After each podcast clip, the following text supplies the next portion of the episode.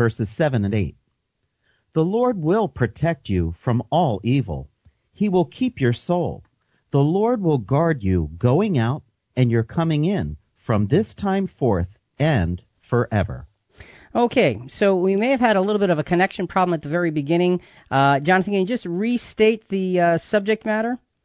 Sure. Can souls cross over on Halloween? So this is about the day, the night. I mean, tonight is... have you had trick-or-treaters come to your house tonight? We have indeed. My wife is down there answering the door while I'm up here in my office. So, what is Halloween anyway? Is it all about the costumes? Is it all about the candy? Is it all about the parties? Is it all about the social connections of people actually seeing and talking to other people, or the excited grade school kid who gets up to dress like a video game hero? Or is Halloween all about the dead? Is it all about communication with the spirit world, fire festivals, and the dark arts?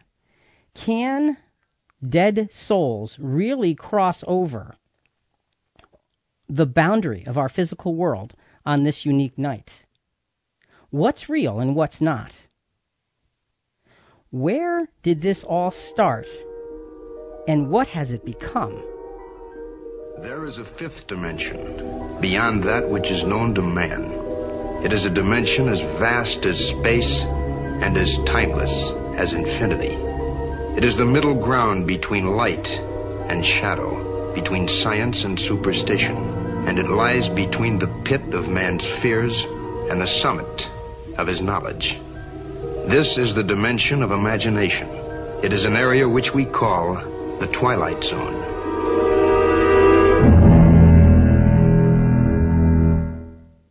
Well, that's kind of scary. Wow, that's an oldie. Yeah, I know. That comes from way back, I think, in the early 1956, if I remember right, somewhere around there, Rod Serling and the Twilight Zone. And you think about it, and when you think of Halloween, of course you think of spooky things. And when we think of spooky things, the Twilight Zone inevitably, if you're old enough, comes to mind. So one of the questions that we want to look at is, okay, how is this all connected? So Jonathan, what if I were to tell you that the whole concept of the Twilight Zone, we just heard the one of the introductions from the series for that back in the 1950s. What if I were to tell you the whole concept of the Twilight Zone had its roots in factual and sociological principles which have existed even longer than the human race? What? Really? Really. How would you know? Yeah. I am older than you think. No. No, it's this to me.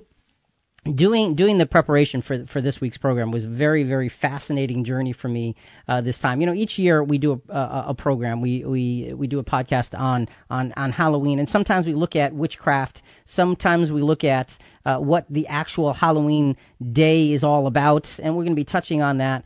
Today we're going to be looking at it from a little bit of a different perspective, because there's a lot of pieces to this Halloween puzzle that most of us are just not familiar with. And, you know, we played the theme from the Twilight Zone, and that has something to do with it. So if we're looking at this as a puzzle, Jonathan, in our first segment this evening, we're going to look at four different pieces to this puzzle. So the first piece to the puzzle is the Twilight Zone. Okay. All right, twilight, between day and night. Okay, good. All right. See, you're onto something. All right. The Twilight Zone. Now, in his introduction, he talked about being in between, you know, consciousness and imagination and all of those things. But twilight, keep that in mind, okay? Okay. With that, let's go for the second piece of the puzzle and try to put this whole Halloween approach together. The second piece of the puzzle is the description of God's creative process. Let's look at Genesis chapter 1. Verse 5. Genesis 1, verse 5. God called the light day, and the darkness he called night. And there was evening, and there was morning, one day. All right, so the second piece of the puzzle is the description of God's creative process. So that's a pretty simple thing. Light, darkness. It is light and darkness, evening and morning. Yeah. Now you notice that God defined the day starting with the evening. That's right.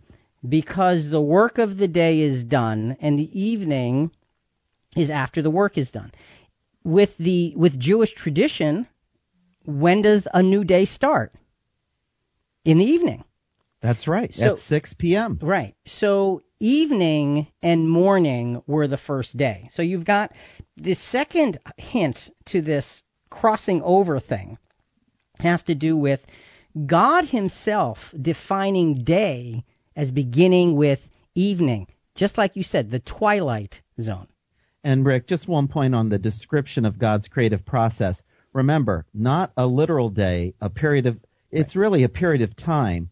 And the scripture in 2 Peter 3:8 says, with the Lord, one day is as 1,000 years. So we can't get hung up with this 24-hour day. God created something. Right, right. And that's a good point. So it was a creative period of time. So yes. The first piece of the puzzle is the Twilight Zone, okay, the old TV show. The second piece, the description of God's creative process. The third piece of the puzzle is the physical groundwork for the whole Halloween thing. And you get the physical groundwork for the whole Halloween thing actually from Scripture. Really? I wouldn't lie to you about that, honest. Psalm 104, verses 19 to 24. He made the moon for the seasons. The sun knows the place of its setting. You appointed darkness, and it becomes night, in which all the beasts of the forest prowl about. The young lions roar after their prey and seek their food from God. When the sun rises, they withdraw and lie down in their dens. Man goes forth to his work and to his labor until evening. O Lord, how many are your works? In wisdom you have made them all. The earth is full of your possessions. All right, so there's several things in that particular scripture that come into play here. First of all, it says God made the moon for the seasons. So now you've got the moon, and we know that the moon plays an integral role in what happens on the Earth, because the moon's gravitational pull controls the tides, and, you know, you've got the idea of a full moon or, you know, a crescent moon, a new moon, no moon. So the moon is a very, very important part of this whole thing. It says, you appointed darkness, it becomes night, and that's when, you know, the animals come out, if you will. And then in verse 23, it says, man goes forth to his work and his labors until when? Well, until evening. Evening, okay, until the end of the day. So with this, with the elements here in Psalm 104, we've got the moon, we've got the seasons, we've got the light, we've got the darkness, we've got man working, and we've got evening. What's the third? What are the elements that make up this third piece of the puzzle? Well, Rick, the earth, the seasons, and people. And when you think about it, Halloween is based entirely on the earth, seasons, and people. It's based entirely on a specific season when certain things happen. And in the fall, when you get to the time of year where you come to harvest, life is dying, and you're getting ready for the darkness of winter. That's right. There needs to be massive adjustment at that point in time. That's right, preparing so that you can survive the winter. Right, and that's where Halloween got its start, okay? So we're getting a sense that as we put the pieces together, there's something very basic that Halloween has its basis in, and it has to do with twilight. It has to do with evening, the evening and the morning, the beginning of a new day or a new time, and it has to do with the earth and all of the things present. Let's go to a soundbite from Anglophenia. She is a very perky young lady who does these news pieces. She's British, and the title of this, we got this from YouTube, is Why Halloween's Really British. So she's going to give some history on Halloween, and we really need to put this in perspective, because as we talk about Halloween tonight, the idea is to put it where it belongs. And is it a time when souls can really cross over, or is there something else going on here? And we're going to look at that in a minute. It's believed that the origins of what we call Halloween can be traced back to the ancient festival of Samhain, which was celebrated by the Celts on November 1st. Samhain translates into summer's end in Gaelic and marked the end of the harvest season and the beginning of winter. The Celts also believed that on the night before Samhain, the veil between the worlds of the dead and the living was at its thinnest, and that spirits, ghouls and fairies would visit. Okay, she said it really quick, but she really said a lot there. You know, on Samhain, it's the night where they believe that the veil between the living and the dead is at its thinnest. Well, what does that mean? Well, we'll get into that. I thought it was supposed to be about the candy. Well, Jonathan, for you it is, okay? Okay. For dark you it is. Chocolate all the way. Yes, and I've got some Halloween candy right here by my side, you know, just in case I do get hungry. So the fourth piece of the puzzle, we had the Twilight Zone. Okay, we had the description of God's creative process is the second piece. The third piece is the earth, the seasons, and the people. The fourth piece of the puzzle is the actual roots of the Halloween tradition. So let's do a little reading from neopagan.net to just get a sense of what this is about from the standpoint, from the viewpoint, from the pen, if you will, of an actual pagan who's describing what they do with pride. So let's listen to how they describe it. The ancient Celtic fire festivals. There appear to have been four major holy days celebrated by the paleo-pagan Druids, possibly throughout the Celtic territories. These four major holy days have been referred to as fire festivals, whether in Ireland or India, among the Germans or the Hittites. Sacrificed fires were apparently kindled by the Indo-European paleo-pagans on every important religious occasion. Okay, let's pause there for a second. So there were four major holy days in pagan belief. Now, pagan belief is very hard to pin down because it's very regional, and in whatever region you're in, the traditions are very different. But they all have the same basic threads, and they all follow the seasons, and they all follow the patterns of the moon, and they all follow the solstices and the equinoxes. So when you have the very longest day and the very shortest night, that's a holiday. When you have the equal day and night in spring, that's a holiday. When you have the very shortest day and the very longest night, that's a holiday. And then when you have the equinox in the fall, that's another holiday. That's what we're looking at, and when I say holiday, I should be saying holy day from the standpoint of someone who would be pagan. So what we have is this cyclical holy days that come that are marked by the cycles of the moon and the time of day and what happens in the world around you at that particular season. That's where Samhain comes into play. And, you know, it's interesting because the word Samhain is actually spelled Samhain, which looks like Samhain.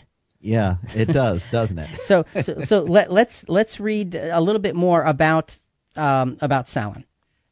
Samhain is pronounced Samhain, and it's often said to have been the most important of the fire festivals because, according to most Celtic scholars, it may have marked the Celtic New Year. All right, so when you have a new year, it's always important. It's always a new beginning, and the interesting thing was that this Celtic New Year came at a time when the harvest was over, okay? So the harvest was kind of the culmination of the old year. You're bringing in the fruits of that year, and then you got to hibernate, essentially, to get through the winter to get into the new year. Being between seasons of years, Samhain was considered a very magical time when the dead walked among the living, and the veils between past, present, and future may be lifted in prophecy and divination.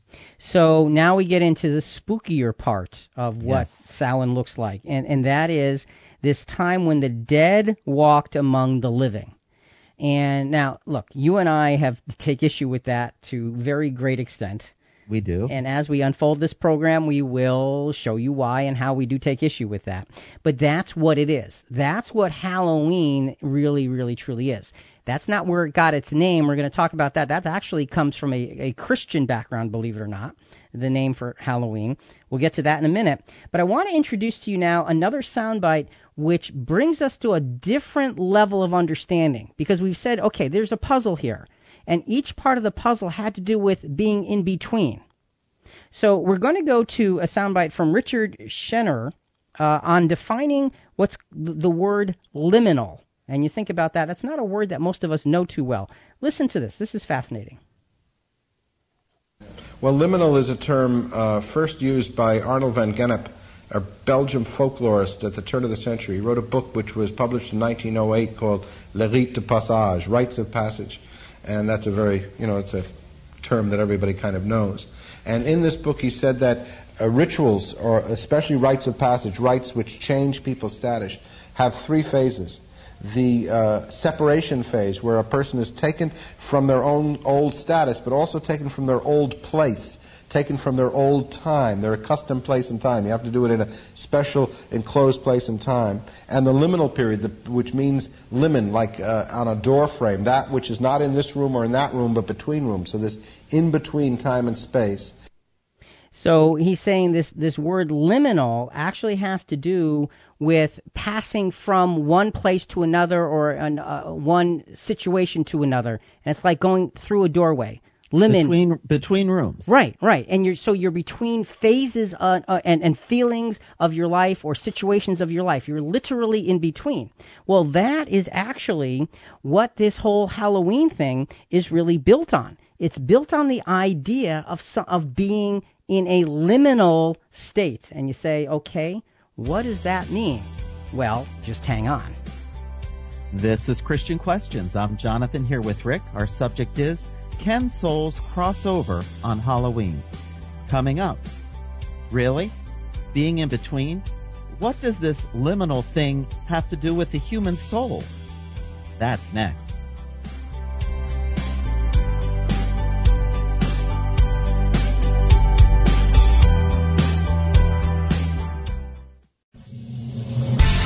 You're listening to Christian Questions. See videos, hear past shows, and talk to us at ChristianQuestions.com. Here's Rick and Jonathan. This is Christian Questions. Our subject for today, can souls cross over on Halloween? We're live Monday evening from 8 to 10 Eastern, and that means we're on right now. Join our conversation by calling 866-985-4255. That's 866-985-4255. 985-4ALL, or you can message us on your app. Christian Questions, a voice of reason in a world that's lost its way. Keep in touch at ChristianQuestions.com. And Jonathan, tonight of all nights, the world really has lost its way. The whole Halloween thing is completely lost when you look at God's perspective on things. It's completely lost, and it's gone so far down the rabbit hole, you got to wonder about it. And we'll unfold that as we go. Now, at the end of the last segment, Jonathan, we were talking about being in between, and you're going like, what? What has that got to do with anything? That's right. Liminal, huh? That big word. Liminal is the word for the day. Folks, we want you to understand liminal and what it means and how it applies and how it is scriptural, and how the concept of liminality has been taken to be something that has been completely twisted through satanic thinking. So let's go back to Richard Schechner. I'm sorry, sir. I'm killing your name, but I don't really mean to.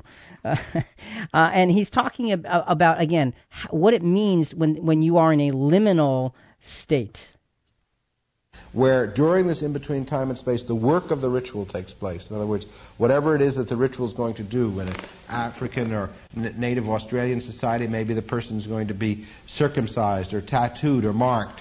In our society, maybe they're going to wear a ring, or they're going to, let's say, in a long-range liminal space, they're going to go to college and get a degree. But the work of the liminal period is to change them, and it's bounded off from ordinary life. College does function that way for us. I mean, it's supposed to be on a campus, separate from regular life. You're no longer living with your parents, but you're not yet living alone. I mean, the traditional view of it. So you're in between. You're really, from one point of view, you're alone, and on your own. From another point of view, you are still parentally protected. And the job of education literally is to lead you out. That's what it means in Latin, to lead from one place to another, lead you out of one way of thinking to another, and to prepare you for participation in so-called mature or developed social life. So the idea of being in college is being in a liminal state. And that's a really good example, because you think of going through a doorway, going over a threshold, is, you're in one minute you're here and the next minute you're there. Sure. But that's not... And it shows a stage of maturity it has to take place to the next step. Right. And so you're not completely on your own, because your parents still should anyway have a say over your life to some degree. And you're in a protected environment of the school, sort of protected now. I don't know much anymore. But anyway, the theory of it is that. And you're not out in the real world yet. You don't know what it's like to have to actually fend for yourself, to take care of yourself, to be responsible. But you're supposed to be learning so you can be released into that. It's a liminal time. So, okay, so what? You know? So we have many of those transitions in our lives, right? Right. Yes, and that's the key. There are many, many of those types of transitions, and we need to know them and understand them. And look at how the scriptures use that whole concept. We saw God showed us the liminal situation between the creative days, the evening, the twilight, when the work of one creative day was done, and then the next day would start afterwards. And again, those were not 24-hour days. That's a different story. But in the Garden of Eden, Adam and Eve, we're in a liminal period. And again, we're going to use this word over and over again. It began with just Adam. Remember, Adam was created first, and then Eve was created. They were in the garden with the named animals. Remember, Adam named all of the animals. Their guidelines were in place, and their life together was beginning under the blessing of God. So let's just hear how God addresses them and what he says to them. Genesis 1:27 and 28. God created man in his own image. In the image of God, he created him. Male and female, he created them. God blessed them, and God said to them, "Be fruitful and multiply, and fill the earth, and subdue it, and rule over the fish of the sea, and over the birds of the sky, and over every living thing that moves on the earth." Now, Jonathan, a lot of times when we think about this, okay, God created them, and there they are, they're in the garden, and everything is peachy, and probably appley and strawberry and everything else-y. And you think, okay, everything's in place, but not really quite yet. It wasn't yet complete. What were they missing? What were they missing? Children. Oh, that's right. That's right. It says, "Be fruitful and multiply." They had not yet had children. So they had entered into this new situation in the garden, and they were getting their feet wet, so to speak. They were learning about life. They were in a liminal period, a transition between being created and brand new to getting to the point of actually not only being in control of the garden, but in control of a family as well. But they weren't there yet. So they were in a liminal, in an in-between state. They needed, by God's grace, to go through the learning curve and tests of their life responsibilities. So it was important right at the beginning to begin to allow the tests to take place. So what happens? Let's go to Genesis chapter 3, verses 1 to 5. I'm going to break this up into pieces. Genesis 3, 1 to 5. Now the serpent was more crafty than any beast of the field which the Lord God had made. And he said to the woman, "Indeed, has God said, you shall not eat from any tree of the garden?" All right, so they're in the garden. The blessing of God has begun, but it has not come to its full fruition yet, right? That's right. Who appears? Well, Satan appears. So here's a liminal lesson. We have several liminal lessons from our podcast tonight. Liminal lesson number one, Jonathan, is what? Periods or places of transition are where vulnerability is highest. Okay. Now, what does that mean? It means that when you're changing from one thing to another, from one place to another, from one state of being to another, in the midst of that transition, you are the most vulnerable. Well, Rick, for who? For everyone. We're not just talking pagans. We're talking talking Christians. No, human being. Every human being. As a matter of fact, and we're not going to get into this, but Satan messed up during a period of transition as well. That's where I think when you look at the scriptures, it was between the creation of the earth and the creation of the world that his mind went bad. That's a different story. Ooh, okay. But again, it was at a period where things were changing, and when things change, there's opportunity for all kinds of questions and doubts, and Satan knows that. So when we are in periods of transition or change in our lives, that's when Satan comes after us. we need to be careful. That's right. It's about watchfulness during those liminal periods. So let's go back to what happened in the garden. We all know what happened, but let's read it anyway. We're in Genesis chapter 3. Let's go to verses 2 and 3. The woman said to the serpent, "From the fruit of the trees of the garden we may eat, but from the fruit of the tree which is in the middle of the garden, God has said, you shall not eat from it or touch it, or you will die." So Eve is really good about rehearsing, about repeating back the facts. Right. She said, no, can't go there. Can't go there. God said no on that. And so, she gets it. She understood it from where she had previously been. Now she's in a period of transition. And Satan comes with this new voice and a new suggestion. Verses 4 and 5 of Genesis 3. What does he say? "You surely will not die, for God knows that in the day you eat, from it your eyes will be opened, and you'll be like God, knowing good and evil." All right, so several things happen here. First of all, Satan, this is where he earns his name, the father of lies. This is the very first lie. That's right. This is the very first lie. Actually, Recorded? The very first lie was Satan lying to himself, saying that I will be like the Most High. Oh, that's good. Okay. That's true. That's true. All right. But and we can do that. We can lie to ourselves and get ourselves all fixated on something or other, but if it's not based in godly principles, too bad, it's going to catch up with you sometime or other. But Satan here, you're right, this is the first recorded lie in relation to the human race. And Jonathan, you know what they say? This one is a whopper. It's a really big lie, but it's told in a subtle way. We're going to come back to this in the next segment. But what this does is this brings us to another liminal lesson. Now, the first liminal lesson, remember, was when we're in periods or places of transition in our own lives, whether you be Christian or anything else. If you're in a period of transition, that's where you're vulnerable. Liminal lesson number 2 is what? When a new, logical, and alluring voice arises. Okay, now think about that. When a new... because everybody likes something new. Always, yes. Logical, that takes care of that logical sense, the orderly sense of your mind. Mm-hmm. And if the voice is alluring, it's got that emotional draw. If that comes up, something new, ooh, that's exciting. Something logical, okay, I can follow it. And something alluring, oh, I want to follow it. Now, start over, because I interrupted you in the middle of trying to get this liminal lesson number 2. When a new, logical, and alluring voice arises in contradiction to the voice of God himself, it can easily feel like a voice of progress to bring us to a further enlightenment. It is not. So what happens is it feels one way, but it actually is a different way.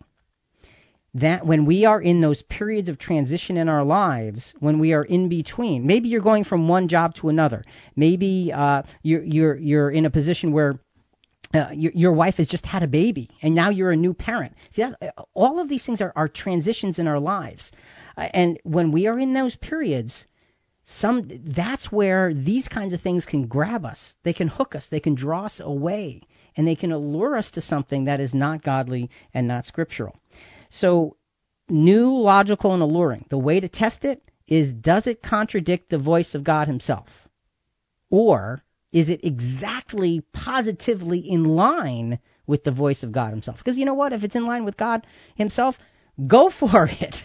But in Eve's case, it was out of harmony with God's ways. But it sounded better at that moment. She was in that transitional state of learning to be responsible in the garden, and this voice sounded better. You think about it. We're talking about this word liminal. You've heard of subliminal advertising. That's right. Okay.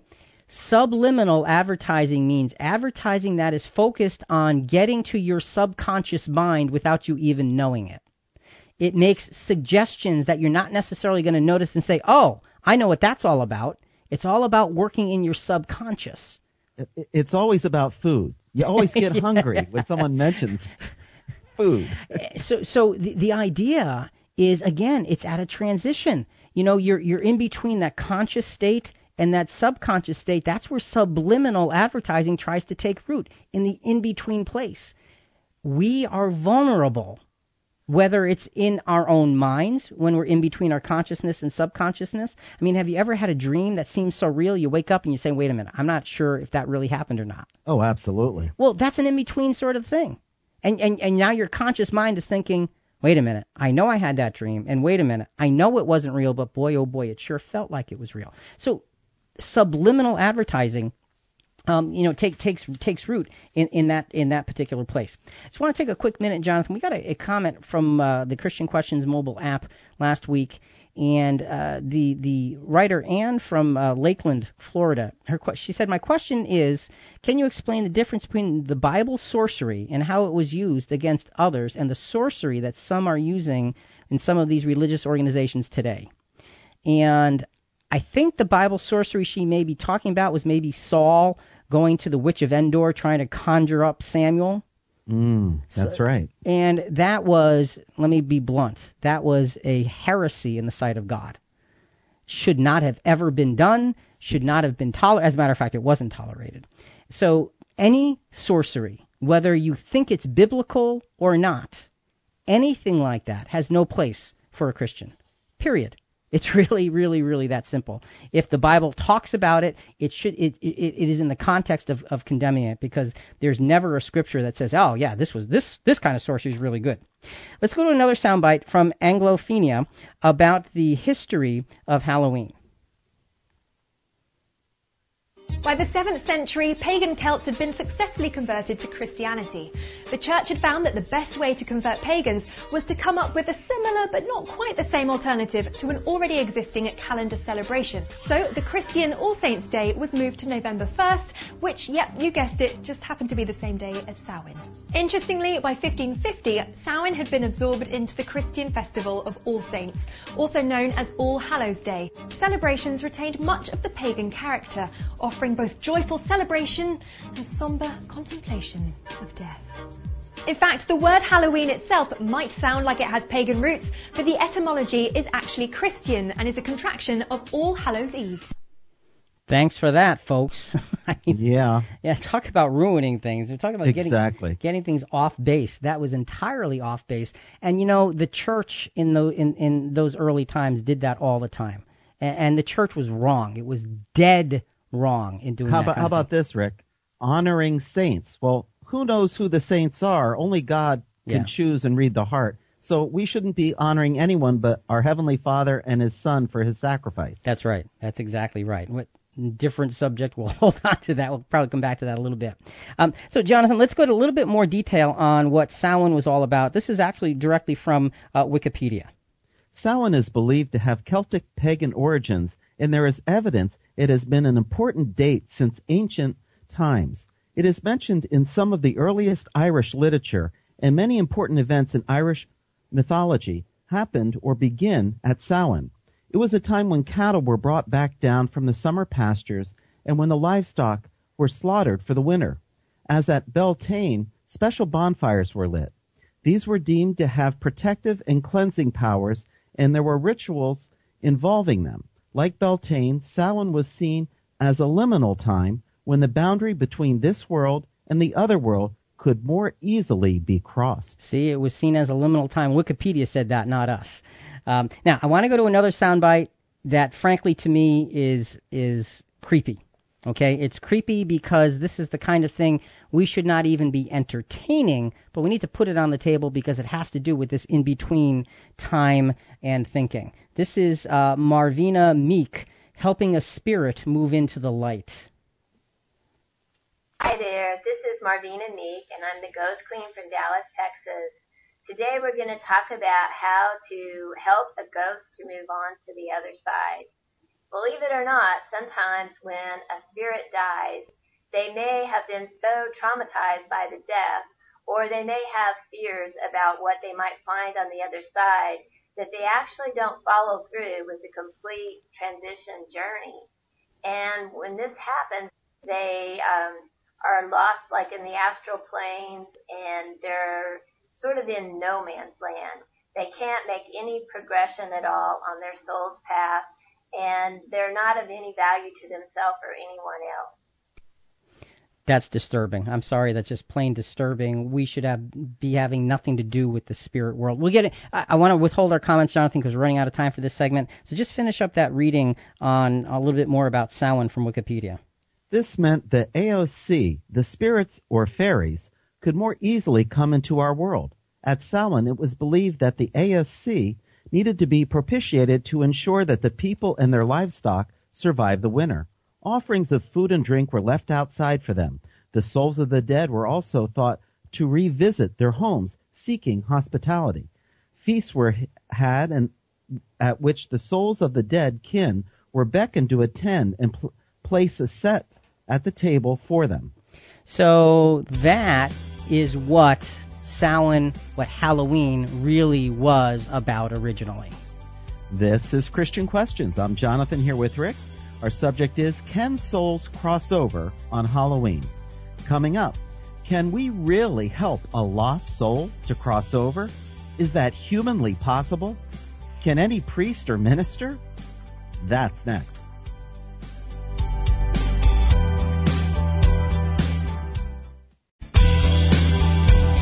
You're listening to Christian Questions. See videos, hear past shows, and talk to us at ChristianQuestions.com. Here's Rick and Jonathan. Welcome back. Our subject for today, can souls cross over on Halloween? We're live Monday evening from 8 to 10 Eastern, and that means we're on right now.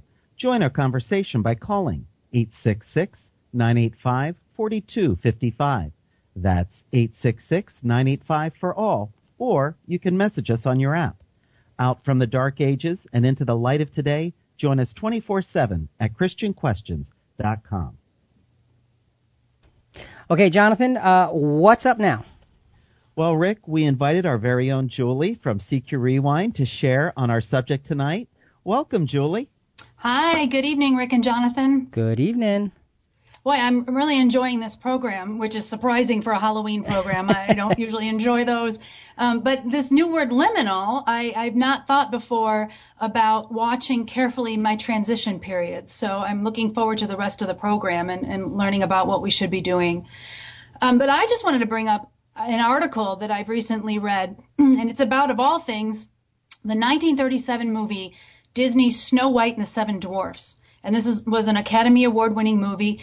And what made this special was because it was done in this Gothic style, and that was new for the time. It was along the lines of Mary Shelley's novel Frankenstein. And to the audiences in the 1930s, this was terrifying. And Disney intentionally and purposefully frightened the audience. And it was important because in 1930, both Britain and Italy banned horror movies, banned them. And because Snow White and the Seven Dwarfs was a cartoon, it was able to play in its entirety without censorship. And it shocked the audience. And the young people that had grew up with censorship had never experienced this level of terror. And they experienced that in America as well. Okay, so fast forward away from the 1930s to the opening of Disneyland in California in 1955. They created this Snow White ride in Fantasyland. But by the 1950s, audiences were becoming more sophisticated, and they were starting to see low-budget monster movies. And that old Gothic storytelling style was now quaint, and it was even boring. So Disney had to ramp up the scares in this 1955 ride to capture the audiences who had grown immune to the horror of the 1937 film. And then the ride had to be redesigned again in 1971 when Disney World opened in Florida. And I wanted to just read for you just a quick couple verses from this article. What scared film audiences in 1937 was passé by 1955. And what frightened a generation of original attraction riders was old hat by 1971. Every generation is a bit more sophisticated and a bit more jaded than the one that came before. So now fast forward to now, where it seems like each generation is getting more and more desensitized to murder, torture, pain, and death. And we actually demand this in our entertainment, which is odd because I call that the 6 o'clock news these days. It's all real, and it's happening around us, but people demand to go further and be more graphic and horrifying to be satisfying, and there's just no line that won't be crossed. What was shocking and unthinkable is now mainstream and in direct contradiction to Philippians 4:8, which tells us to think on things that are lovely and noble and pure. And what I personally find to be soul-scarring, my 12-year-old nephew would just call another Tuesday with videos and his movies. So I hate this day. And the buildup of the horror movies lasts 2 weeks before and lasts probably a month after to keep it going. Well, thank you. Yes. Very enlightening. Yeah, I'm glad you didn't say inspiring. I mean, no. Great. The horror ride of Snow White. Great. It's horrifying. It is. Well, wasn't the cat's name Lucifer in that? I'm pretty sure. The little black cat in Pinocchio? No, in Snow White. Oh, I don't know, but I'm going to Google that right now. I think it was. Oh, that's an indicator right there. Thanks so much, Julie. Okay, have a good evening. Yeah, you too. Thank you. All right, so Jonathan, that puts things in a perspective where we can say, okay, you know what, there's a lot more to this. And the idea that horror movies were banned and this was a way to get the horror out really it speaks volumes for what we should be on the alert for. And that's what we're doing this program for. The idea of liminal, the idea of being in transition. Every generation is another transition, and we are transitioning further and further away from godliness in our everyday. And Julie is right. We become desensitized generation by generation by generation. Let's go back to Richard Schechner on defining liminal. And he's going to be talking about something interesting that fits right in well with what Julie said. And this is about the rebellious results that can happen from these liminal periods. Now, Victor Turner, a very great theorist of ritual and happily a friend of mine, he took Van Gennep's ideas and elaborated them in a series of books and developed the notion of the liminal and what he called the anti-structural work of ritual. In other words, we often think of ritual as enforcing social norms, of continuing that which is conservative.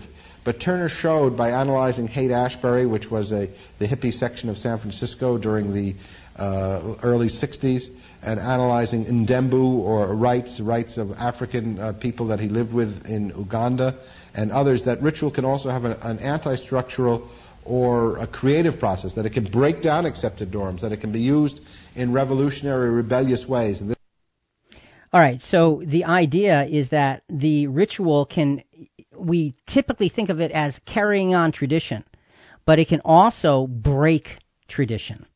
And that's what happens. That's what Halloween really is. It is a breaking of the traditional understanding scripturally of what death is, which we're going to be getting into. And this whole thing, the idea of the escalating horror is a breaking and a continual breaking of tradition of goodness, of righteousness, and of sound thinking. And incidentally, Jonathan, I was wrong on the cat. The cat named Lucifer was from Cinderella, not from Snow White. Oh, Trish just came in and wrote me that note. Now you have two daughters, so it's okay. You know, we understand. Yeah, but you know, it's a fascinating thing. Okay, all right. Let's get back to it now. The idea here is the liminal periods can produce rebellious results. Satan is the father of revolutionary and rebellious ways. He revolted on his own and then sought to get the human race to follow him in that rebellion. He lied, and he couched that lie in a bed of truth. Let's go back. We talked about this already, but go back to Genesis 3. We're going to repeat Genesis 3, verses 4 and 5. The serpent said to the woman, "You surely will not die, for God knows that in the day that you eat from it, your eyes will be opened, and you'll be like God, knowing good and evil." So what was the couch of truth? That their eyes would be opened and they'd be like God. Because their understanding would be bigger and it would be more godlike to be that way. So how enticing. Right. And true. How true that was. But what was the lie? That they would not die. And that was a whopper. That was an enormous lie. And what was Eve's reaction to this? Verses 6 and 7 of Genesis 3. When the woman saw that the tree was good for food, and that it was a delight to the eyes, and that the tree was desirable to make one wise, she took from its fruit and ate. And she gave also to her husband with her, and he ate. Then the eyes of both of them were opened, and they knew that they were naked. And they sewed fig leaves together and made themselves loin coverings. So the truth part of the lie started to reveal itself immediately. Their eyes were opened. They had more knowledge. They were more like God. Have we taken the lie, the we will not die idea, and mainstreamed it? That was the lie of Satan. Have we taken that lie and made it the truth of our day? Well, Rick, even priests and ministers are doing that. Yeah. Where they're at funerals, they're giving the soul permission to go to heaven. It's like, what? Really? You have that power? Well, no, they don't. But but you know, here's the thing. Let's go back to as we build the case for the watching out for the liminal experiences, the transitional experiences of our lives. Let's go back to Marvina Meek. This is that dead person lady who is talking about, you know, moving souls from this world to the next because they're lost. They, you know, they took a left when they should have taken a right, and they don't know what to do. So let's just listen to her next piece of quote advice, unquote. So when this happens, it is a special gift to be able to help that spirit to move on to the appropriate astral plane. So what you can do to help them is communicate to them that they are without a body.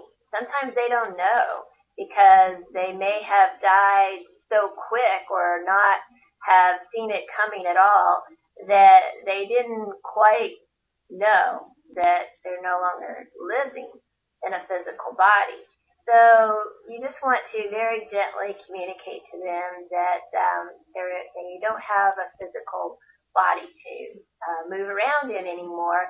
And on the earth, we really need a physical body because otherwise it's just not the same.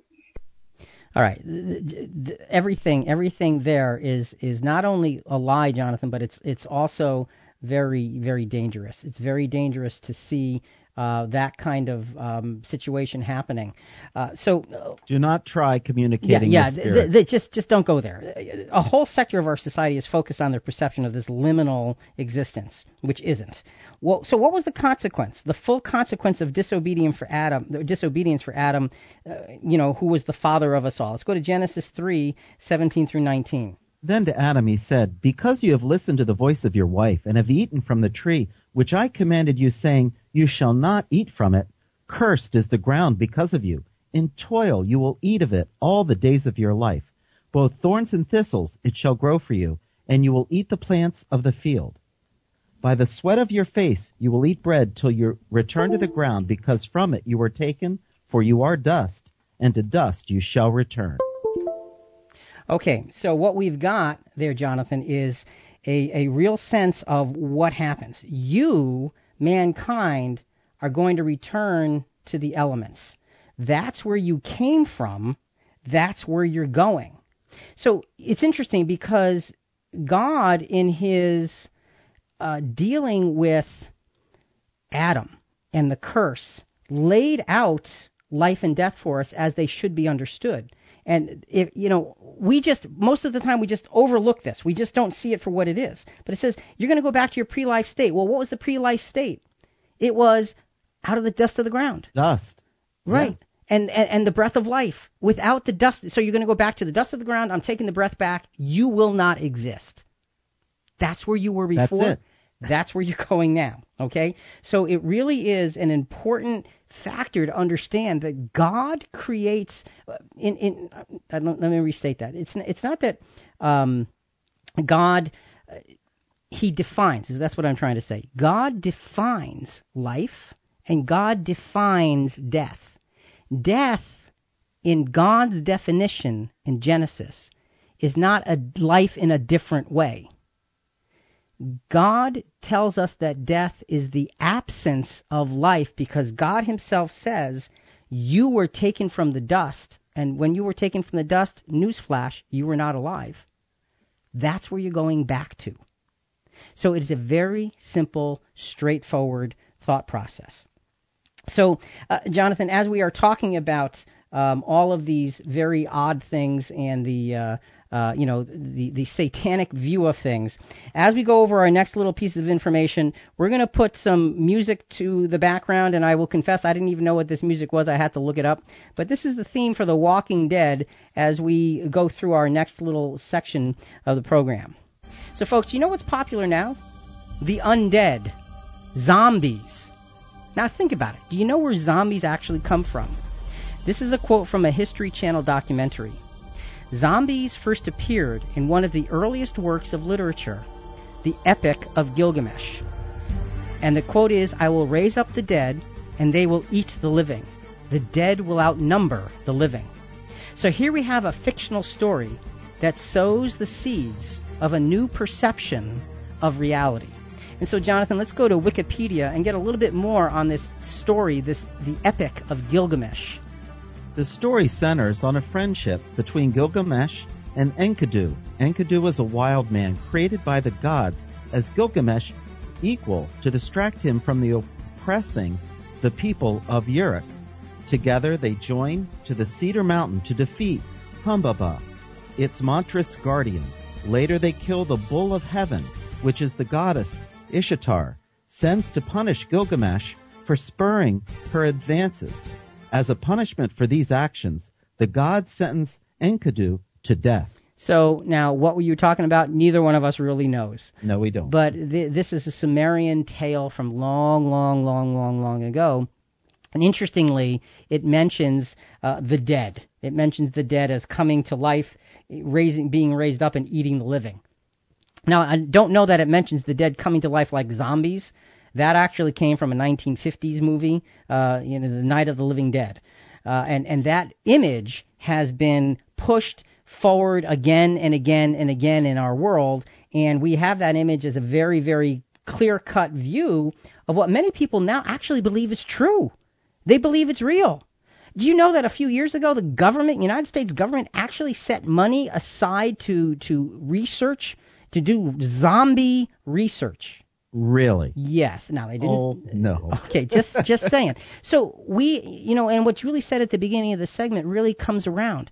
We have become desensitized, and all of these things have now become part of our everyday life. And Rick, it started from that first lie from Satan. Yes, it did. And now we are in this in-between stage. It's all about this liminal place. This liminal place or circumstance plays a significant role in what we perceive to be true. And that's really what this is about, is what is our perception of what is true and what is not? And how do we deal with that? And how do we live with that in our everyday lives? So, folks, as we wrap up this hour, we're looking at our lives, we're looking at the world around us, we're looking at Halloween through the idea of what liminal means, that transitional state. And what we've seen is that the paganism has taken the transition of a season and applied it to the transition from life to death, which was a lie, because death is not life on the other side. Death is simply the absence of life. In the second hour, we're going to get into more proof of that from the scriptures. But until then, for Jonathan and Rick, this is Christian Questions. This is a serious subject. Even though we're doing it on a night where our kids are running around looking happy and getting candy, there's a lot more to it. So be back in about 2 minutes. But till then, can souls really cross over on Halloween? Really? I don't think so. We'll be back in a few minutes. Till then, think about it.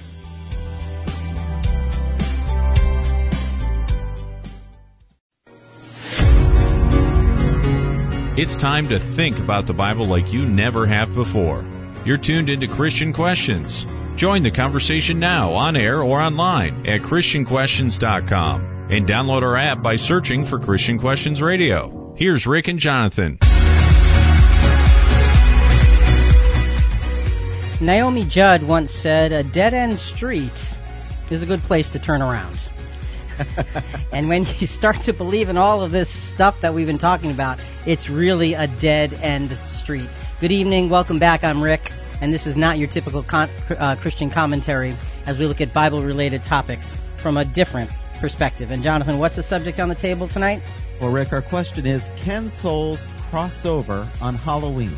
And our theme text is found in Psalms chapter 121, verses 7 and 8. The Lord will protect you from all evil.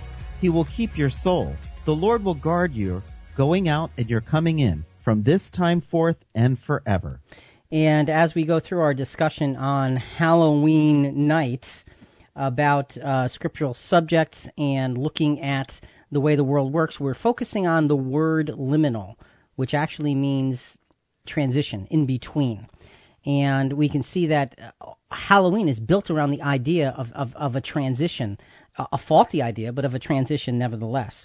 So, Jonathan, as we just do a quick review of some of the things from the first hour, I want to put in the background a little music just because. This is the theme from the original, or one of the original themes from the TV show from the 1950s, The Twilight Zone. So, Jonathan, liminal lesson number one was what? Periods or places of transition are where vulnerability is highest.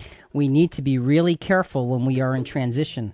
Satan knows that that's where we've sort of begun to let go of one thing, and we need to grasp for something else. And it's in that period that he will come after us. Liminal lesson number two. When a new, logical, and alluring voice arises in contradiction to the voice of God himself, it can easily feel like a voice of progress to bring us to a further enlightenment. It is not. Don't be deceived. When the voice is not exactly in line with the will of God, it can sound good, it can sound enticing, but it is not something good. So there. So those are the two liminal lessons we had from the first hour. There's a few more that we're going to be adding here. And we've been using a discussion from Richard Schechner on defining liminal and what it means in society and the great, great role that liminality, that transitioning plays in every part of our lives. And the idea of going through liminal periods of time is to be reintegrated into society in a different way, at a different level, so that you can actually progress. So let's go back to Richard Schechner on defining liminal for that. At any rate, this liminal period is where the work of the ritual takes place. And then at the end of the liminal period, you're reintegrated or reaggregated into the society, but as a different kind of person. You're either an adult when you were a child, or you're married when you were single, or you're dead when you were alive, or you're a king when you were just the crown prince, what have you. All of these things are the work of the ritual, which affects that change, the liminal period. And, you know, that's short and sweet. The idea is what happens during that period of time, you come out differently at the other end. And you think about somebody, Jonathan, which is it's kind of a sad thing, but when somebody is dying and perhaps unconscious, and maybe in a coma, they are in a very serious situation. They are in between life and death. And you don't know what's happening and what's going on, and you don't know if they can come back to life or if they're just going to simply expire. So these are the kinds of things that we have to be looking out for. Interestingly, Jesus himself had to deal with liminal aspects of life. Really? Well, you know, that's to me when just saying that is like what? Well, yeah, because we're saying, you know, the Halloween is a gross misrepresentation of liminal experiences, but Jesus as a human had to wait until he was 30 years of age at the appropriate time and presented himself to be baptized, because now he's a man, now he's able to go preach. But the scripture says that he immediately went away. He didn't, once he came up out of the water, just start his ministry. He went for a liminal period of time, a transition. In the wilderness to fast and pray. Right. Oh, okay. Because it was, okay, my life's work is about to begin. I need to focus my mind and my heart and every ounce of my energy to do exactly what the will of God is. Now, remember, Jesus at that point was given the Spirit of God. Yes. So that human mind of his was given a strengthening and an enlightening that he hadn't had before. So this period of time was to let that new enlightenment teach him and show him the scriptures. So he knew what to do and how to do it and when to do it and why to do it. So he was going, it was like him going to college. Okay, I'm going away for a short time. I'm going 40 days, 40 nights, no food, no water, study. Right, and I'm going to come back and go to work. He was vulnerable at that point. There was nobody to lean on. There was nobody around. Like you said, no food. So guess who shows up at that time? Satan. Because he always does. When we are in a period of transition in our lives, he's always going to show up. So let's touch on the temptations of Jesus from the standpoint of seeing them for what they are in this liminal period, this transitional period, going essentially from boy to man, from man to begotten teacher and Messiah of God. Matthew chapter 4, verses 2 to 11. These are the three temptations. We're going to take them one at a time. And after he had fasted 40 days and 40 nights, he then became hungry, and the tempter came and said to him, "If you are the Son of God, command that these stones become bread." But he answered and said, "It is written, man shall not live on bread alone, but on every word that proceeds out of the mouth of God." So there is one of those three temptations of Jesus in the wilderness, and he was obviously physically weak. Sure he was. God had given him great power in giving him the Spirit. Because we saw the great power put in play throughout the next 3.5 years of his ministry. And we did see him miraculously feed 4,000 people in one sitting and 5,000 people in another. That's right. So he could do pretty amazing things. Satan sees this and says, "Look, you're hungry. You've got a lot of work that you're going to be doing. Strengthen yourself. What's the harm in strengthening yourself?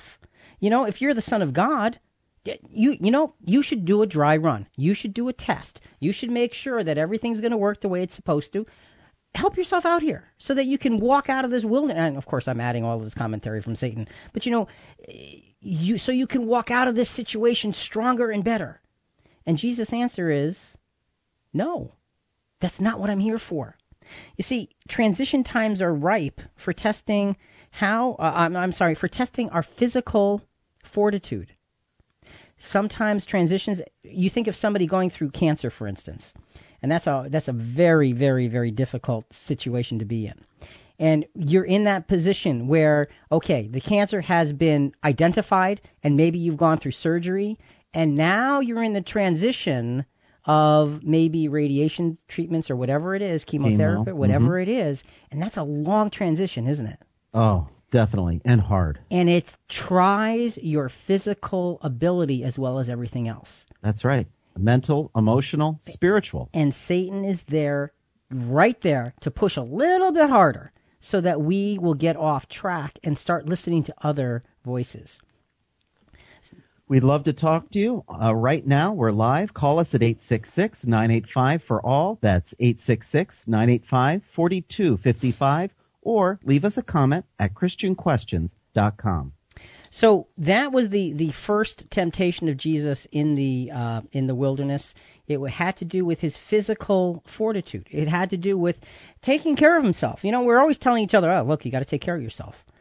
For Jesus, was he not taking care of himself, or did he understand that his physical limits could be dealt with at a later time? He could deal with it. You know, if he would have succumbed to the temptation, I would liken it to Moses striking the rock. That's a good thought. You know, out of anger or out of emotion.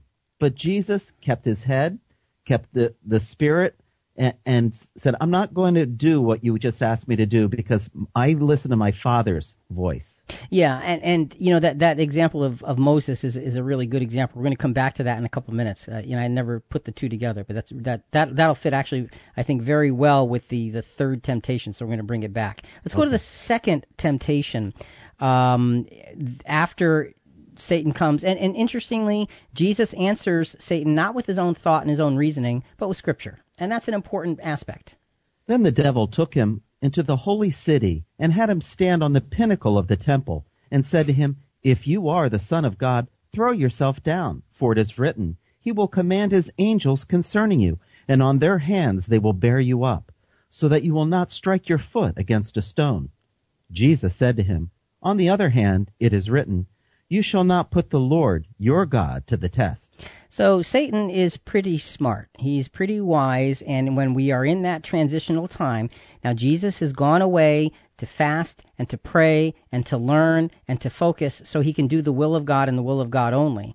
And so Satan says, well, look, you quoted scripture to me last time. I can quote scripture to you. I know the scriptures just like you do. And it says, doesn't the scripture say, he'll command that his angels concerning you, and on his hands they'll bear you up. You won't get hurt. That's a promise. So what's the lesson? Don't take scriptures out of context. Yes. Jesus didn't. Right. Well, you know, and it's interesting because just because someone quotes a scripture doesn't mean that they have the authority of scripture behind them. And that is what Jesus brings to the fore here, because he's saying, on the other hand, put it in context. You should not be looking to put God to the test. See, transition times are ripe for testing how and to whom we apply our own faith and trust. Jesus could have chosen to say, yeah, well, you know, Scripture does say that, and God will rescue me, so yeah, I can do that. And it'll be a great example. People will see, you know, and that's what Satan was after. Look, you know, people are going to see, and it's just like, you know, I mean, who else could do this? You know, it's like doing a magic trick, and everyone going, ooh, and ah. That's not the way Jesus was to operate. So he rose above that, and he just said, look, I have my faith not in a scriptural phrase, but in what all of the scriptures mean as they are taken as a unit together. But transitional times are ripe for testing that, and it's so easy to take that phrase out of context and use it as our weapon to do this, that, or the other thing. And that's just not the way it ought to be. Now remember, Jesus is in a transitional stage of his life, going from man to begotten Messiah. And he's trying to put himself in a position, he's putting himself in a position to know how to do that. And Satan is desperately working at short-circuiting that growth. So let's go to the third temptation as explained in Matthew 4. And it's interesting, Jonathan, one of the other books, these two temptations are reversed in order. I don't know what order they happened in. It doesn't really matter. But it's the third one as far as Matthew goes. So Matthew 4, verses 8 through 11. Again, the devil took him to a very high mountain and showed him all the kingdoms of the world and their glory. And he said to him, all these things I will give you if you fall down and worship me. Then Jesus said to him, go, Satan, for it is written, you shall worship the Lord your God and serve him only. Then the devil left him, and behold, angels came and began to minister to him. So you have Jesus coming through victoriously, because it was about the transition time. A transition time is ripe for testing our deepest loyalty. Satan was saying, look, just bow down to me, and I'll just give you everything that you're going to have to die for. Why die for it? I'll just give it to you. And Jesus' answer was, no, absolutely not. That's not what I came to do. And how did Moses striking the rock jump out at you at this third temptation? Because Moses' reaction to the people was, do we have to do everything for you? It wasn't God said to do it this way. Moses started to take credit for what God was working through him as though he was doing it. And that's where he went wrong. And that's where Jesus went right. So liminal lesson number 3, Jonathan, is what? The written word of God, taken in its proper context, will, if we let it, repel any voice, any quotation, and any power that would derail us from our purpose. To claim this protection, we must know the word as well as we can so that our vulnerability becomes a springboard to victory. So during times of transition, relying on the word of God as the whole word of God as best as we can is such an important thing. Let's go back to, unfortunately, Marvina Meek, the lady who's trying to help spirits move from one life to another. And look, she's dealing with demons. She's not dealing with human beings. It's demons that she's dealing with, and there's nothing but danger involved in these kinds of things. Nothing but danger and evil.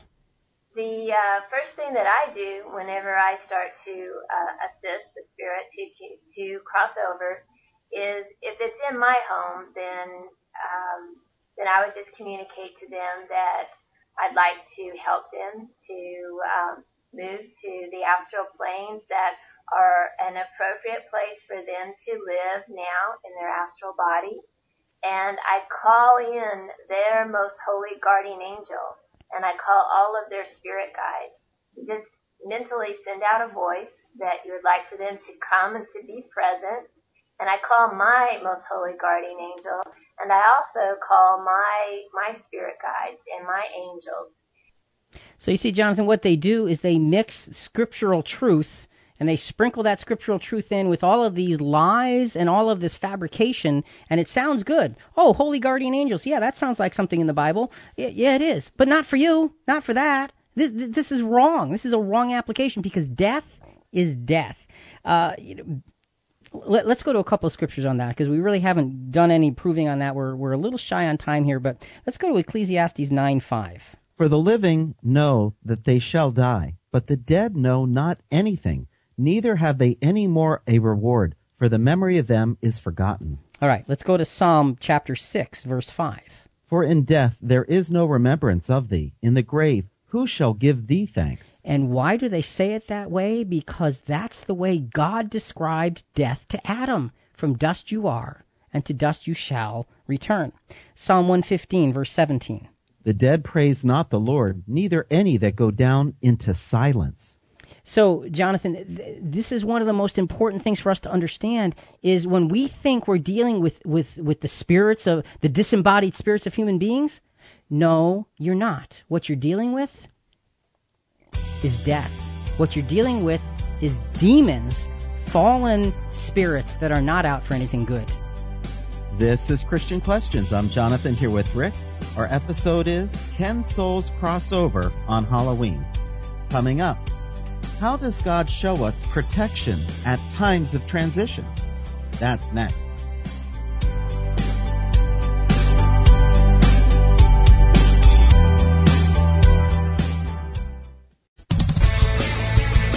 You're listening to Christian Questions. See videos, hear past shows, and talk to us at ChristianQuestions.com. Here's Rick and Jonathan. Welcome back. Our subject for today's episode is Can Souls Cross Over on Halloween? We're live Monday evenings from 8 to 10 Eastern, and that means we're on right now. Join our conversation by calling 866-985-4255. That's 866 985 for all, or you can message us on your app. Wherever you go on the planet, listen to our episodes and interact with us on the Christian Questions app. Download now in your Google or App Store. Lots of ways to get a hold of us and to stay in touch, and we really do love to hear from you, and your feedback is really important, and it helps us to put these programs together, so keep that up. We appreciate it. Jonathan, we're talking about liminal times, transitional times. Halloween is built around the transition between the fall and the winter at the end of harvest, and it's built on this idea, this fictitious, fictional idea that souls can cross over from the world of the dead to the living at that point in time. And, of course, we know that's not true because when you're dead, you don't exist. So then what happens? What do people see? What do people hear from? Demons. And, Rick, what's the purpose of resurrection if someone really didn't die? Yeah, well, that's true. And you know, that's another whole different subject that we'll have to get into. And there's glory in that. You know, there's glory in the fact that death exists because Jesus brought us life afterwards. And the gloriousness of resurrection from death to life is an amazing, amazing thing to behold. So let's go back to Richard Schechner on defining liminal. And remember, he's talking about all different ways that it can happen. And here he's going to introduce the idea of subversive outcomes. And, of course, we really have been talking about that with this whole Halloween discussion this evening. Also Durkheim, Emile Durkheim, who also had a kind of constitutive or a conservative view of the functions of ritual. So Turner didn't deny those, but said that there's a whole other part where illicit, subversive, subjunctive behaviors are allowed and encouraged, and where the persons can critique the dominant social discourse. And he said that when this occurs in developed industrial societies, they should be called liminoid rather than liminal. Like liminal, but not exactly like liminal. And he included in these the genres of arts, theater, dance, music, which he called liminoid phenomena. They are related to liminal phenomena. They may be even elaborations of things performed during the liminal phase in earlier cultures, but now they take on their own life and they can be critical. So the idea is that, you know, art can be it can create a subversive reaction, or it can create a traditional reaction, or a thought-provoking reaction. The thing is that all of those end results are possible, and we have to be really clear and really understanding of what it is we are holding on to, what it is we are listening to in those periods of transition for ourselves. Because subversive behavior is an attractive default for imperfect humanity. Each time there was a new king in Israel, there was a new transition. And that, you know, that's why God said no kings. He knew all of that. But each time they had a new king, there was a new transition, a new doorway to go through that meant new vulnerability. And some of these kings, Jonathan, they came into power and they were deeply, darkly evil. King Manasseh started his reign at just 12 years old. But listen, folks, listen to the darkness that he brought to Israel. This is almost incomprehensible to me. 2 Chronicles chapter 33, verses 1 through 6. Manasseh was 12 years old when he became king, and he reigned 55 years in Jerusalem. Okay, so he reigned a long time. He did evil in the sight of the Lord, according to the abominations of the nation whom the Lord dispossessed before the sons of Israel. So, in other words, there were those that had been pushed out of the land. He took the evil of them and he brought it back to the land. For he rebuilt the high places which Hezekiah his father had broken down. He also erected altars for the Baals and made Asherim, and worshipped all the hosts of heaven and served them. And Jonathan, another time we will go through what it means to have these high places and these altars and these Asherim. These are all very highly, deeply, darkly pagan rituals that were performed within the land. And, you know, the evidences were left behind and they were told, get rid of it all. And he just brought it all back. And he said, this is kind of fun. This is subversive behavior in the sight of God. He built altars in the house of the Lord, of which the Lord had said, my name shall be in Jerusalem forever. For he built altars for all the hosts of heaven in the two courts of the house of the Lord. So he took the house of the Lord and he polluted that too. He made his sons pass through the fire in the valley of Ben Hinnom. So he even sacrificed his own sons. To death. Yes. In fire. Yes. Unbelievable. And there's more.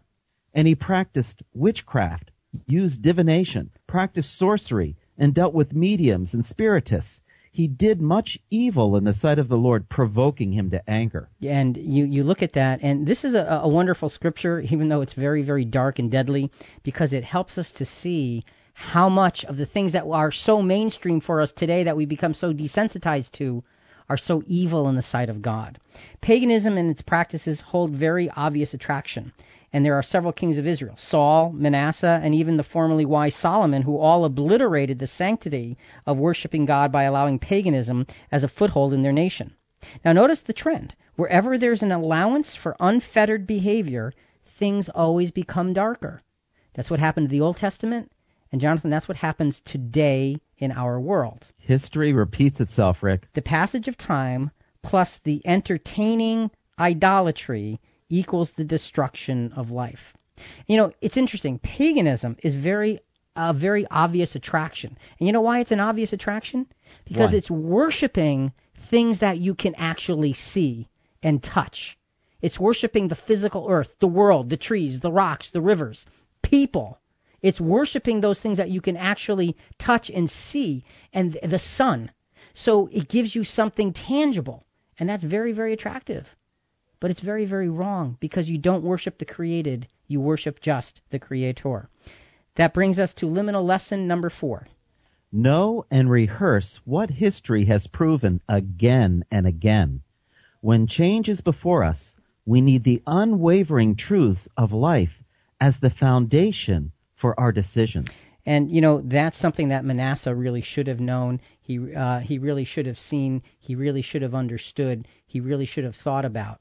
And, you know, when you think about that, we need those unwavering truths of life to go back to and say, is what I'm doing, is what I'm thinking, is where I'm going congruent with those foundational truths? We welcome all comments or questions, even if you disagree with us. Give us a call. We're live at 866-985-4ALL. That's 866-985-4255. So, Jonathan, in going to those unwavering truths of life, let's go to the context of our theme scripture. Our theme scripture was Psalm 121, verses 7 and 8. Well, let's go to Psalm chapter 121, verses 1 through 8. I will lift up my eyes to the mountains. From where shall my help come? My help comes from the Lord, who made heaven and earth. He will not allow your foot to slip. He who keeps you will not slumber. Behold, he who keeps Israel will never slumber nor sleep. The Lord is your keeper. The Lord is your shade on your right hand. The sun will not smite you by day, nor the moon by night. The Lord will protect you from all evil. He will keep your soul. The Lord will guard your going out and your coming in from this time forth and forever. So when you hear that psalm, when you hear what's going on, what's happening in that psalm, it's saying, look up.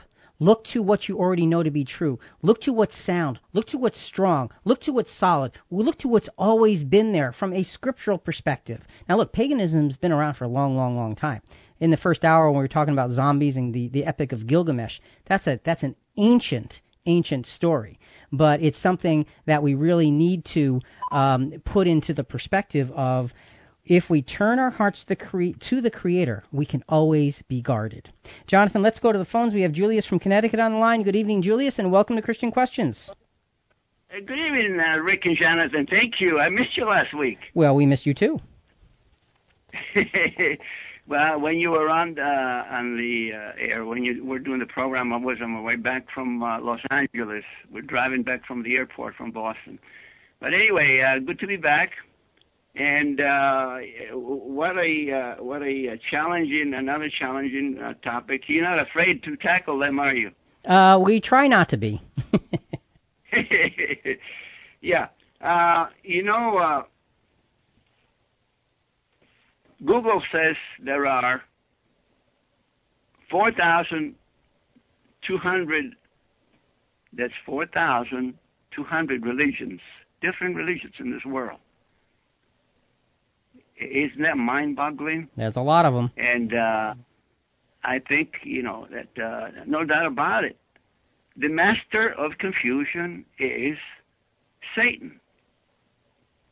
And 2 Corinthians 11:14, he can appear, in different ways to different people to misguide, to misrepresent, to confuse. So there's a saying that to learn what is good, 99 years are not long enough. That's to learn what is good. I like this saying. I think it's so powerful. To learn what is good, 99 years are not long enough. To learn what is evil, 1 hour is too long. Yep, you're right. That's the confusion, that we see in this troubled world, because he is the God of this world. On this issue of transition, I'd like to share you one scripture with you. Those who are truly seeking clarity and seeking God's ways and knowledge, etc. I love that scripture in Isaiah chapter 30, verse 21. And you shall come to the, the cross of the road. Let's say, let me see here what. And thine ears shall hear a voice behind you saying, "This is the way; walk ye in it." When you turn to the right hand, or when you turn to the left, there is your guidance. God's word is our light and guidance, and it leads to clarity and end of confusion. God bless. Thanks. Thank you, Julius. Appreciate your thoughts. Well put. Have a good night. Thank you. Take care. And, you know, that was a really good scripture for him to end on, because it really does put things into a clear space. Go back to God's word, because Satan is the author of confusion. And he wants us to be confused, because then he can put us in... Look, when you're confused, it's liminal. You're in a transition. You're not sure where you're grasping, what's real, what's not, and that's where he excels. So, Julius, thanks for that scripture and those thoughts. Satan is the god of confusion, and we need to be clear in what it is that we understand. Speaking of the god of confusion, let's go to this Marvina Meek, this lady who just insists on thinking that she is helping these lost souls find their way to some other plane of life. And again, folks, we're playing this because it is so contrary, so totally contrary to the things that we believe are true. And you need to realize these things are out there and they are real in the minds of many. This is not a drill. This is not a, hey, you know, what, you know, do you ever wonder if this would ever happen? This is happening, and we should be really concerned about it. Then I just try to center myself and get very grounded and just come from a heart place, visualize, and I always like to visualize up, like at a 45-degree angle, visualize like a beautiful door that's filled with white light, and either talking to yourself or out loud, you can just communicate to that spirit that this is an appropriate to move on into the light, and that it's very safe. That I also like to tell them that they're not going to be punished, and I don't believe in hell, so I tell them there's no hell if you were worried about not going to heaven. And so I relay that to them, and then I mentally just see them moving into the light. Great. Okay. And, you know, Jonathan, here's the thing that really frustrates me about this kind of thing is that, you know, the idea that, well, because I visualize a beautiful door in white light doesn't mean that they're there. Those things that you visualize are in your own imagination. And somehow what she's saying is our imagination comes true. So this lost soul that doesn't even really exist can go to some place that's all nice and high, you know, and fine and comfortable. None of it is sensible from the standpoint of what we know to be true. And these are the things, folks, that we need to not just walk away from. We need to run away from these. Jonathan, let's go back to another text that verifies all we've been saying about life and death and so forth. But it was also a prophecy of the grace of Jesus. Psalm 49, verses 5 through 15. Actually, 5 through 9. Sorry.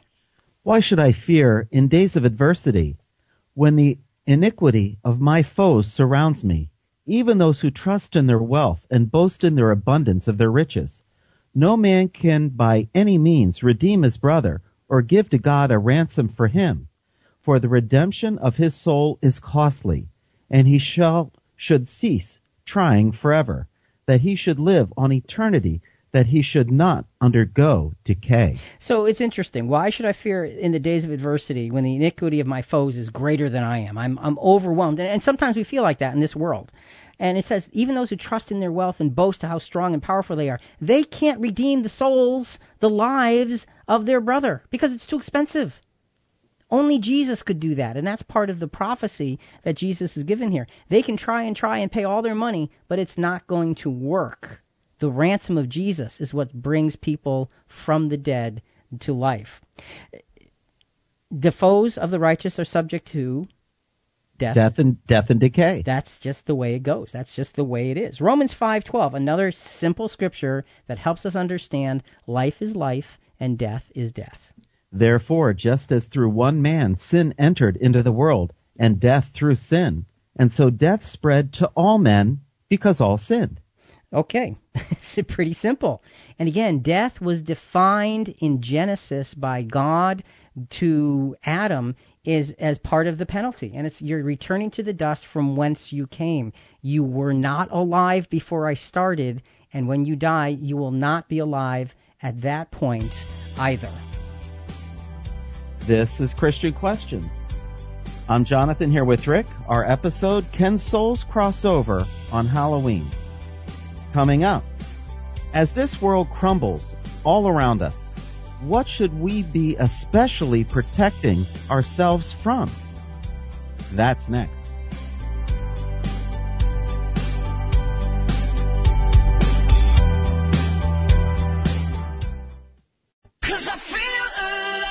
You're listening to Christian Questions.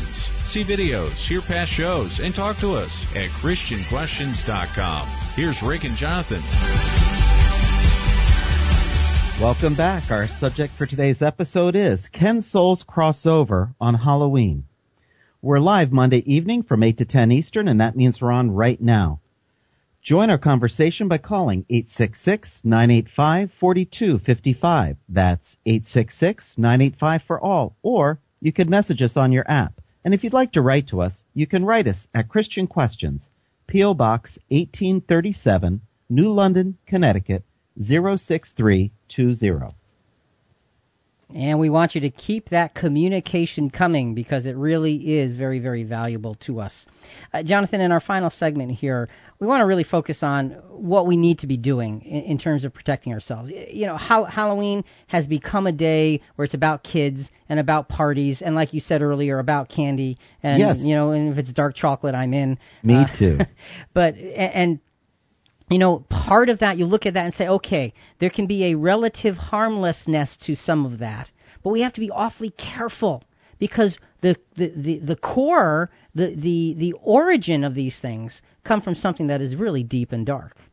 And Rick, I think one of the main things that we need to remember on this program is readiness for Satan to creep in and watchfulness in any periods of transition in our Christian walk. And we are loaded with periods of transition in our Christian world. And here's the thing. Our world has become one oversized doorway of transition because if you notice, society is continually changing.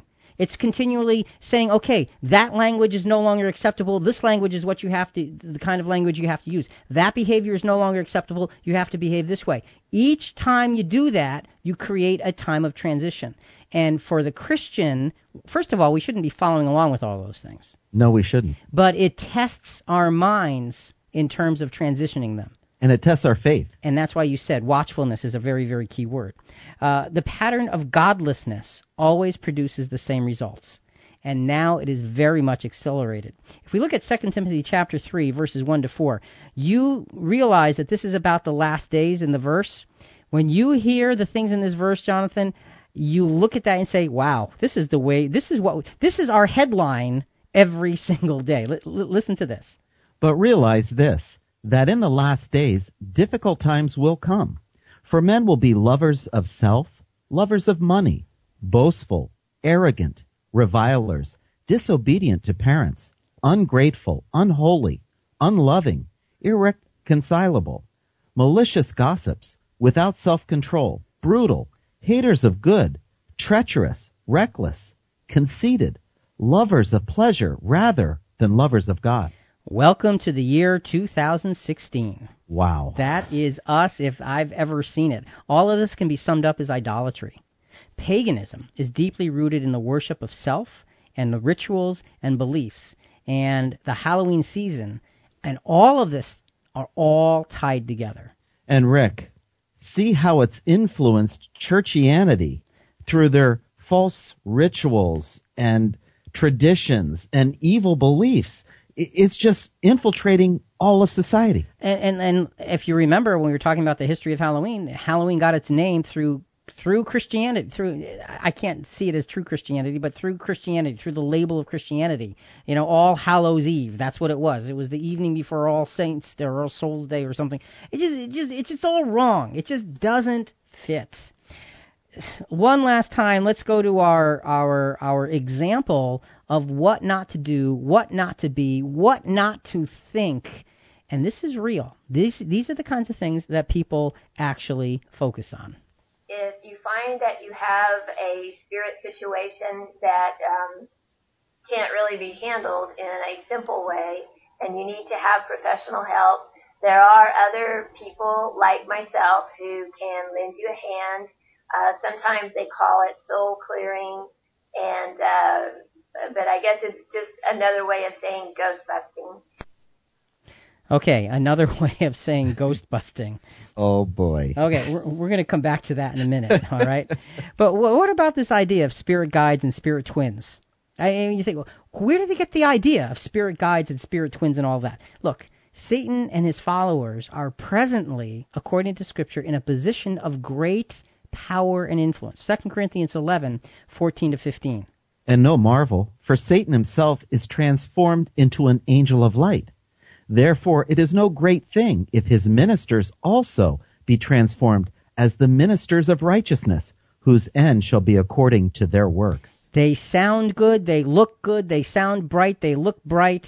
But if the spirit guides are not from God, and these are not, then that only leaves one other very uncomfortable option.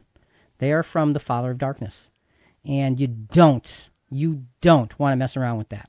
Jonathan, I want to take a moment and I want to play a theme from a movie that I'm sure everybody listening is going to recognize. I'm only going to play about a half a minute, but we want to make a point with this. And even though this might be kind of light and fun for the moment, it makes a very serious and very sober point.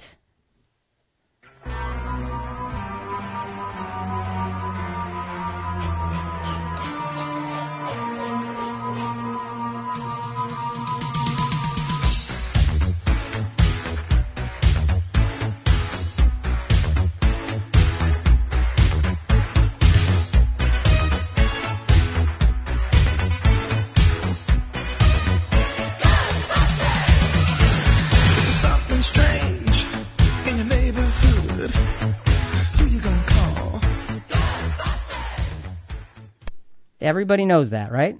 They do. All right.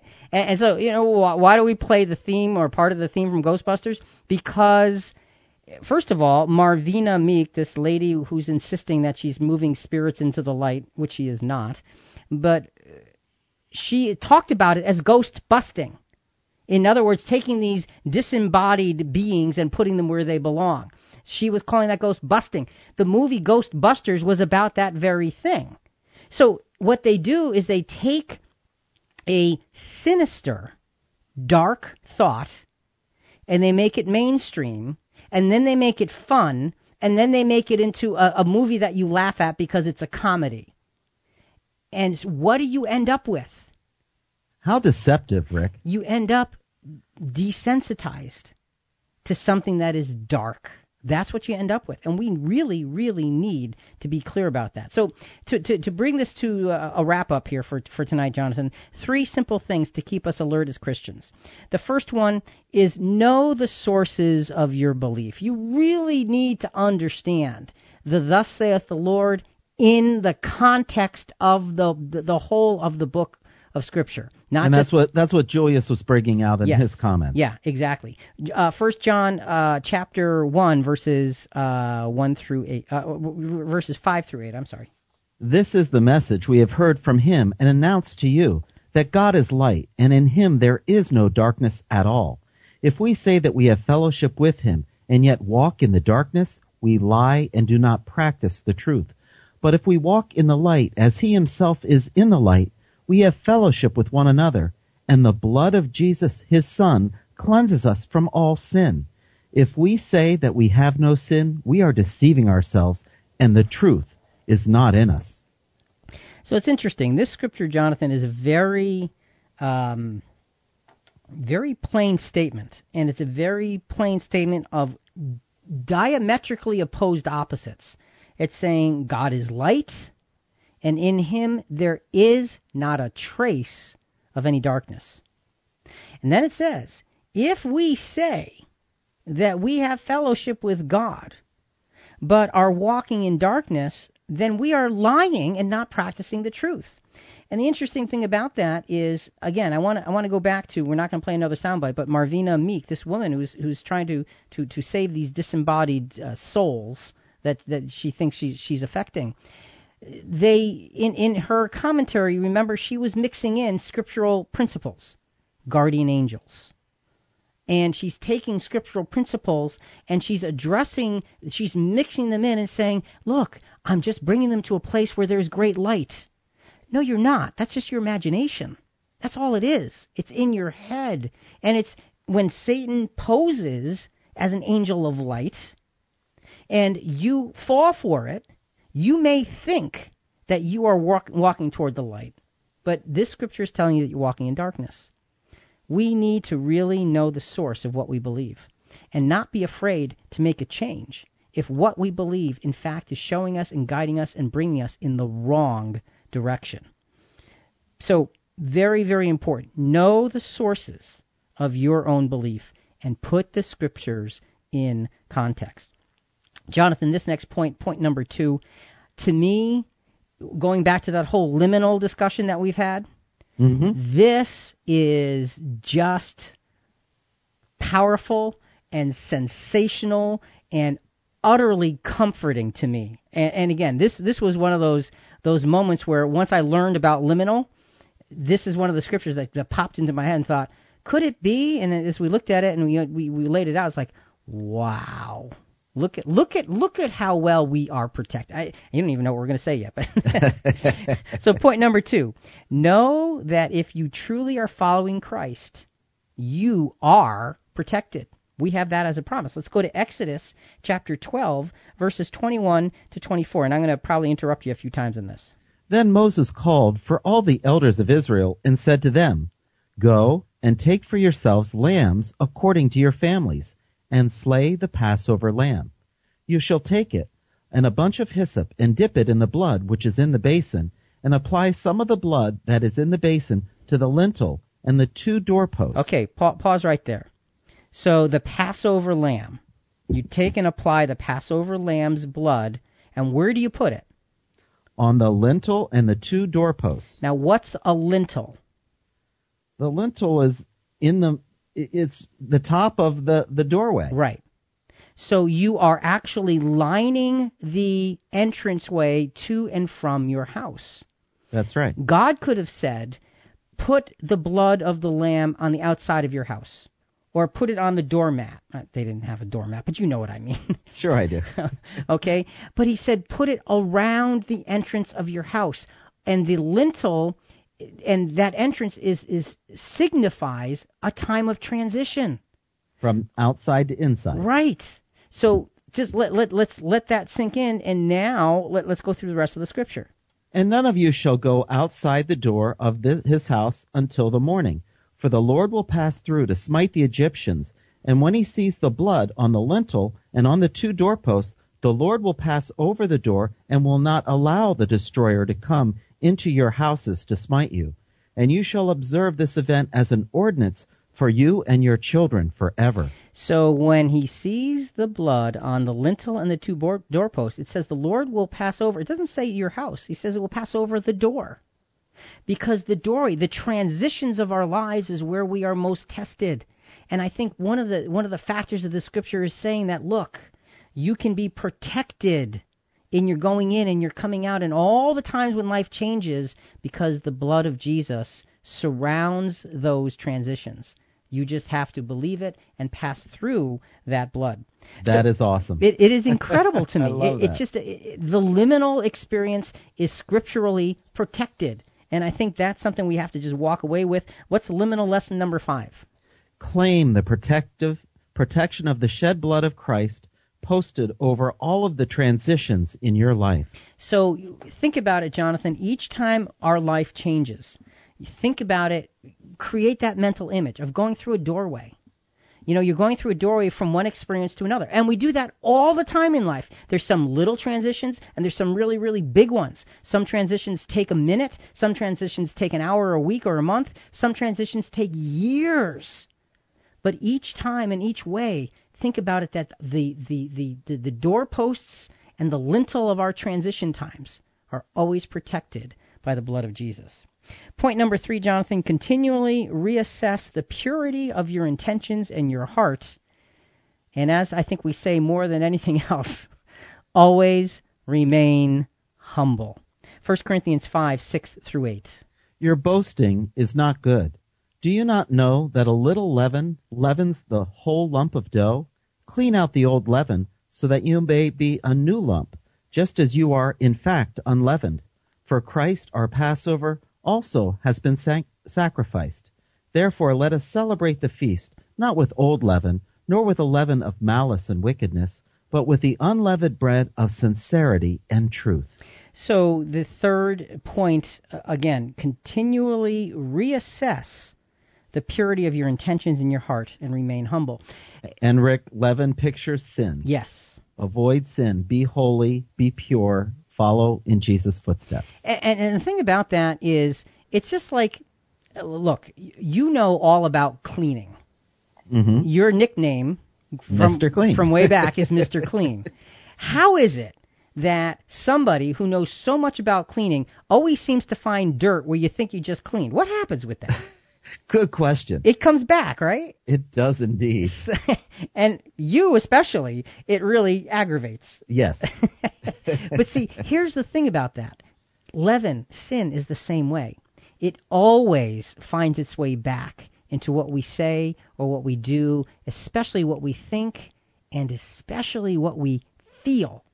That's right. And so if you have the feeling that is represented by sin, like you said, leaven, sin, and you allow that feeling, because leaven, what does it do?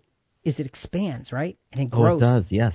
So if you allow it to expand and grow and take root, then all of a sudden you've got much, much more to clean out. So that's why we say the Scripture is really telling us to continually reassess the purity of our intentions, because leaven happens in life. It just does. It comes back, and we can do everything we want to purge it out, but it's just going to keep coming back again and again for the rest of our earthly days. And that's why we need to focus on God's Word, be surrounded with those of like precious faith, and have a full prayer life to keep our focus with our Heavenly Father. You know, and that's a really, really important point. You know, that the prayer life is what that does is it takes our efforts and our trying and our determination and our discipline, and it says, it's like a little kid. I'm trying as hard as I can, but I can't do it. Can you help me, Dad? And when we reach up and we are trying as hard as we can and we can't do it, even if we fall down in that effort, God takes that as an effort for good, an effort for growth, an effort for our character, and says, I know you fell. Let me help you get up. And we can always build more strength from our failures in life and look back and just move forward and higher, right? A stepping stone closer to the Lord. So as we wrap this up tonight, the key is realizing the depth of the degradation of the demonism that surrounds us in our world. Halloween is a great example of that, unfortunately. I know everybody, you have a lot of fun and all that. Just understand where it comes from. Just understand its origins. It's about death and dying. It's about a veil between this world and that, when that world doesn't even exist. And I'm telling you, if that world does not even exist and you're looking to see what's on the other side, what you're finding is not what you are expecting to find. What you're finding are the minions of Satan, where you think you're going to find your dead grandfather. Oh, no. That's not what you're finding. You're finding the minions of Satan that are posing in such a way so you can be deceived and eventually damaged. Don't go down that road. Folks, we hope you've enjoyed being with us tonight. I don't know if you enjoyed this or not, but just remember, in the transitions of your life, remember that we are protected by the blood of Christ as long as we are faithful to it. For Jonathan and Rick and Christian Questions, we'll be back again next week with another subject. But till then, can souls cross over on Halloween? No, not even remotely close. What we can cross over on Halloween is say, thank God the next day comes, and get on with our Christian lives. Till next week, think about it.